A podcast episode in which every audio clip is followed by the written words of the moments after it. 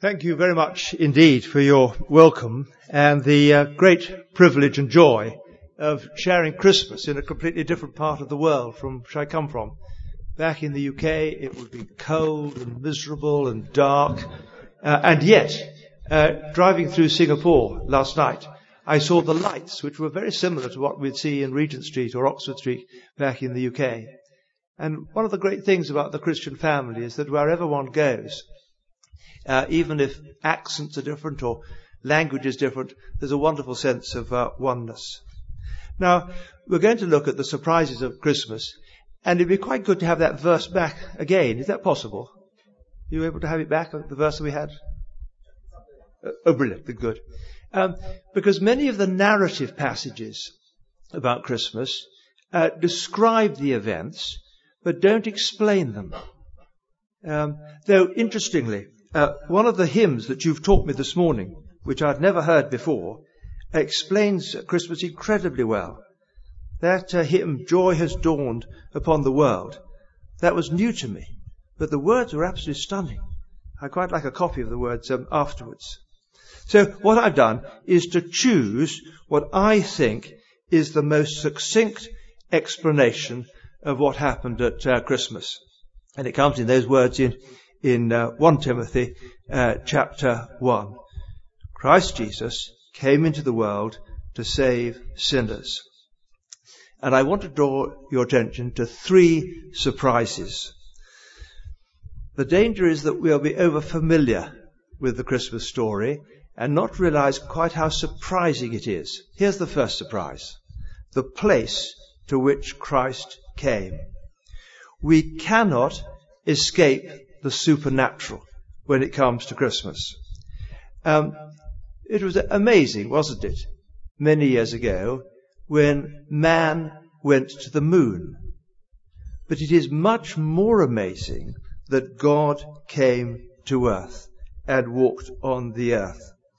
Uh, not in the way that some of the Greek gods did, just putting in an appearance, but coming, being born as a baby, uh, and there must be no chronological snobbery, thinking that, you know, the people of, the first century, you know, found it easier to believe in a, a virgin birth. No, that was a miracle. Born as a baby, went through all the business of nappies and then growing up, fully human, as real as the person sitting next to you. If you cut him, he bled. If you punched him, he bruised. He was tired, he was, he sweated, he cried, he was thirsty. He was fully man, but also fully God. And this has been described as the grand miracle. That is, there were other miracles, the feeding of the 5,000, uh, the walking on the water, the turning of uh, water into wine.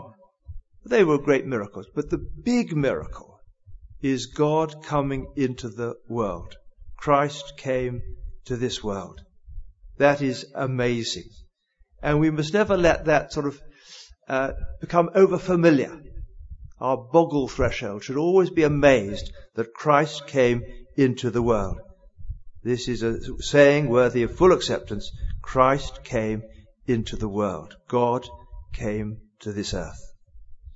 So I hope in all the familiarity of uh, Christmas, we don't lose that sense of wonder and amazement that he came into this world. That's the first surprise.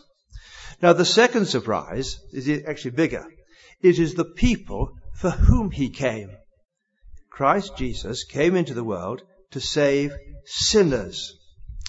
There was a church, uh, I think in the United Kingdom, which had outside it a long poster with just three words on it. And the words were, for sinners only. And some people stopped going to that church. They said, well, I must have just apply to me. Now, Christmas is for sinners only. Christ Jesus came into this world to save sinners. Now, back in England, where I come from, you'd have thought that Christmas was all about children because they make such a big fuss about children at Christmas time, and understandably. And in a number of our churches on Christmas Day, there won't actually be a service for adults. It'll just be a, a service for children. But what our verse tells us is that Christ Jesus came into the world to save sinners. Now, for many people, this is highly objectionable because Christmas can often be a time of tremendous escapism. So, back in the UK, in the middle of a dirty, dark, dank uh, English winter, there's a merry festival that everybody is uh, rejoicing and having lots of fun. They're escaping from what the world around them seems to be like. And worse than that, a lot of people are escaping from themselves. So that for a few days, instead of being sort of nasty and vicious, uh, we all become very, very generous and kind to people and uh, give lots of presents away and are full of good cheer. So to be reminded at Christmas that Christmas came for sinners, people don't like very much. But it's tremendously important. Now this is very bad news for some people. I was speaking on a different subject uh, at a meeting once, uh, but explaining that uh, Christ Jesus uh, came into the world for sinners. He didn't come to uh, save the, the, the healthy. Uh, the healthy people go to the, the gym. It's the sick who go to the clinic. Jesus came to, for, to, for the unrighteous. And one person present said, if that is true of Christianity, it doesn't apply to me because I'm all right. So it's bad news for some people to hear that Christ Jesus came into the world for sinners because they think they're fine. But for, for people who are beginning to be honest about themselves, it's good news. And it shouldn't be too difficult to realize that one is a sinner. I sometimes speak in schools and I challenge the youngsters there to go for 24 hours without saying, thinking, or doing anything unkind, untrue, or impure. And a boy came up to me and said, I want to take up that challenge. Could you repeat it? I said, yes. See if you can go for 24 hours without saying, thinking, or doing anything unkind, untrue, or impure. I looked for him 24 hours later. Couldn't see him. 48 hours later. Couldn't see him. Eventually I saw him. Oh, come over here. How'd you get on? He said, I didn't last an hour. And I said, see the same challenge at another school. And the, the wife of the head teacher came up and said, I don't think I'd last five minutes.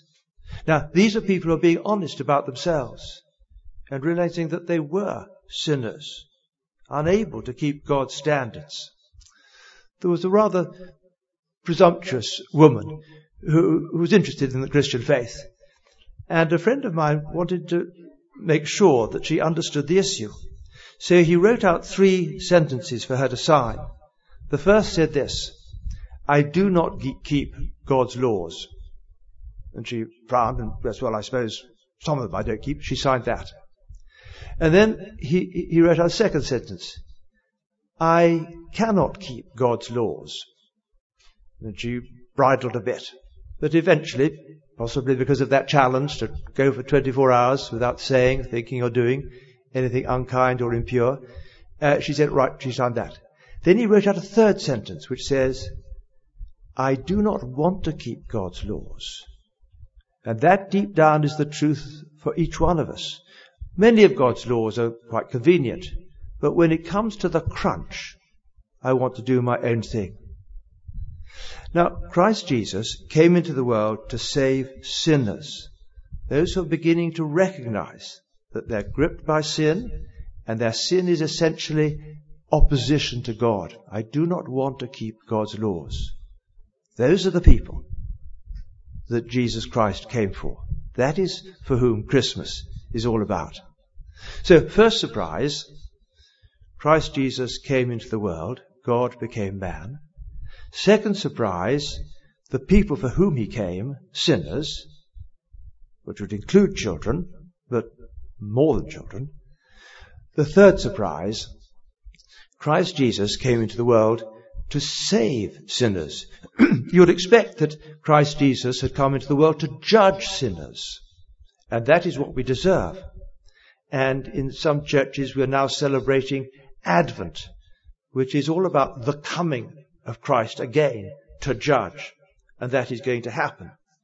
But the first time he came was to save sinners. He came to rescue. uh, we, have had a remarkable person at our church producing our Christmas cards. And he's able to marry the Christmas story with uh, Good Friday. so last year, um, the picture was lots and lots of mince pies, which we all have at Christmas, but in the middle, a hot cross bun, which we tend to have at Good Friday, making the point that you cannot separate Christmas Day from Good Friday. His card this year is of a baby, the baby, in the manger, and three donkeys adoring the baby. And in our part of the world, all donkeys have a cross on their backs. So once again, he's making the point that the Lord Jesus came as a baby in order one way to die on a cross. Putting it theologically, he was made flesh in order one day to be made sin. And that is why he came. That was the way he was going to save us. Uh, in, in, the Middle Ages, back in uh, England, um, a curfew would be run at um, sundown, and that would mean everybody going back into their own homes. In the Middle Ages, uh, there was a soldier who had um, committed some crime, and he was sentenced to be executed. And uh, his his uh, his girlfriend uh, pleaded uh, with the the executioner, "Please uh, don't execute my man." And the executioner said, "No. When the curfew tolls tonight, your man will die. He'll be executed." Well, he was held there bound and captive, and she went off to the local church, and somehow she managed to climb up the, the tower and to wrap herself round the, the, the, the, the, the, the hammer of the bell. So that when the bell was tolled, curfew time, that evening, no sound came out. Tolled, bells pulled, no sound. She stumbled down and battered and bruised and bleeding, uh, she staggered to the scaffold. The executioner looked at her and realized what had happened and said, The curfew did not toll tonight. Your man is free. Take him. And that is what happened, in a way, when the Lord Jesus died on the cross. He took the battering, the bruising that we deserve so that we might be free. The Lord Jesus Christ came into the world to save sinners. Some people back in the United Kingdom write nativity plays. And there was one that went like this. I've noticed that you have Christmas trees. We have Christmas trees. And on the Christmas trees, we sometimes hang little figures. And in this nativity play, there was a conversation between one of these little figures and another. It was the Christmas tree, and below the Christmas tree there was the nativity scene with the baby, Mary and Joseph, the shepherds, and so on. There was some uh, music being played, some of the carols, and the conversation between two of these little figures. And one very grumpily said, It's a terrible life that we have. Most of the year we're tucked up in, in cotton wool and suffocating. And then at Christmas time, just for a few weeks, we're put on this tree and all these pines are sticking into us and pricking us. Uh, and there's this schmaltzy music being played down below. And then he said, you see that little baby there? I, I bet they didn't hang him on a bleeding tree. And of course, it's exactly what happened. They did hang him bleeding on a tree. That is what happened to the Lord Jesus. He was born to die. Christ Jesus came into the world to save sinners. So, where does this uh, leave us? Well, I haven't got X-ray eyes, so I, you know, don't know what is going through the thoughts of each person here. I hope there's still a sense of wonder and amazement. Maybe that we've been to lots of carol services and Christmas things, and there's just the danger of uh, over familiarity and to lose the wonder of it all. That God became man. Lo, within a manger lies he who built the starry skies. And that was put even more powerfully, I think, in that hymn that you've taught me. Uh, I think the third hymn that we sang. So a sense of wonder and amazement. I hope too a sense of great humility, so that we almost want to challenge St. Paul. So in my version, this saying is trustworthy and deserving full accept- acceptance. Christ Jesus came into the world to save sinners, of whom I am the foremost, of whom I am the worst. And I hope there are some of us who are saying, no, Paul, you're wrong. I feel I'm the worst. I'm the worst. So a sense of humility, but then also a sense of profound gratitude. I deserve to be judged, and yet he came into the world to save me. At the Larkhill camps, I was reminding them that uh, there are three Jesuses in the New Testament. Did you know that? There's Jesus of Nazareth, our Jesus. There's a man called Jesus Justus, who was a friend of St. Paul. And there was Jesus Barabbas. Barabbas. Matthew's Gospel, one manuscript, tells us that Barabbas' first name was Jesus. And you'll remember the incident. Barabbas was a terrorist, uh, in tri- uh, being on trial, sentenced to be crucified. It was Pontius Pilate's custom to release uh, at Passover time a prisoner. And he hoped that the people would call for the release of Jesus of Nazareth. So, but when he said, Whom shall I release? They said, Barabbas. What do you want me to do with Jesus of Nazareth? Crucify him. Can you imagine Barabbas in that condemned cell? Hearing the crowd crying out, Crucify him, crucify him, and feeling, My hours are numbered. It won't be long now before I'm on that cross. And then moments later, the cell door is opened and he is set free. And if Barabbas had been present at the crucifixion, he might have said to himself something like this. This time yesterday, I was in the condemned cell and I was expecting to be on that cross. And to tell you the truth, I deserve to be there because I'm guilty.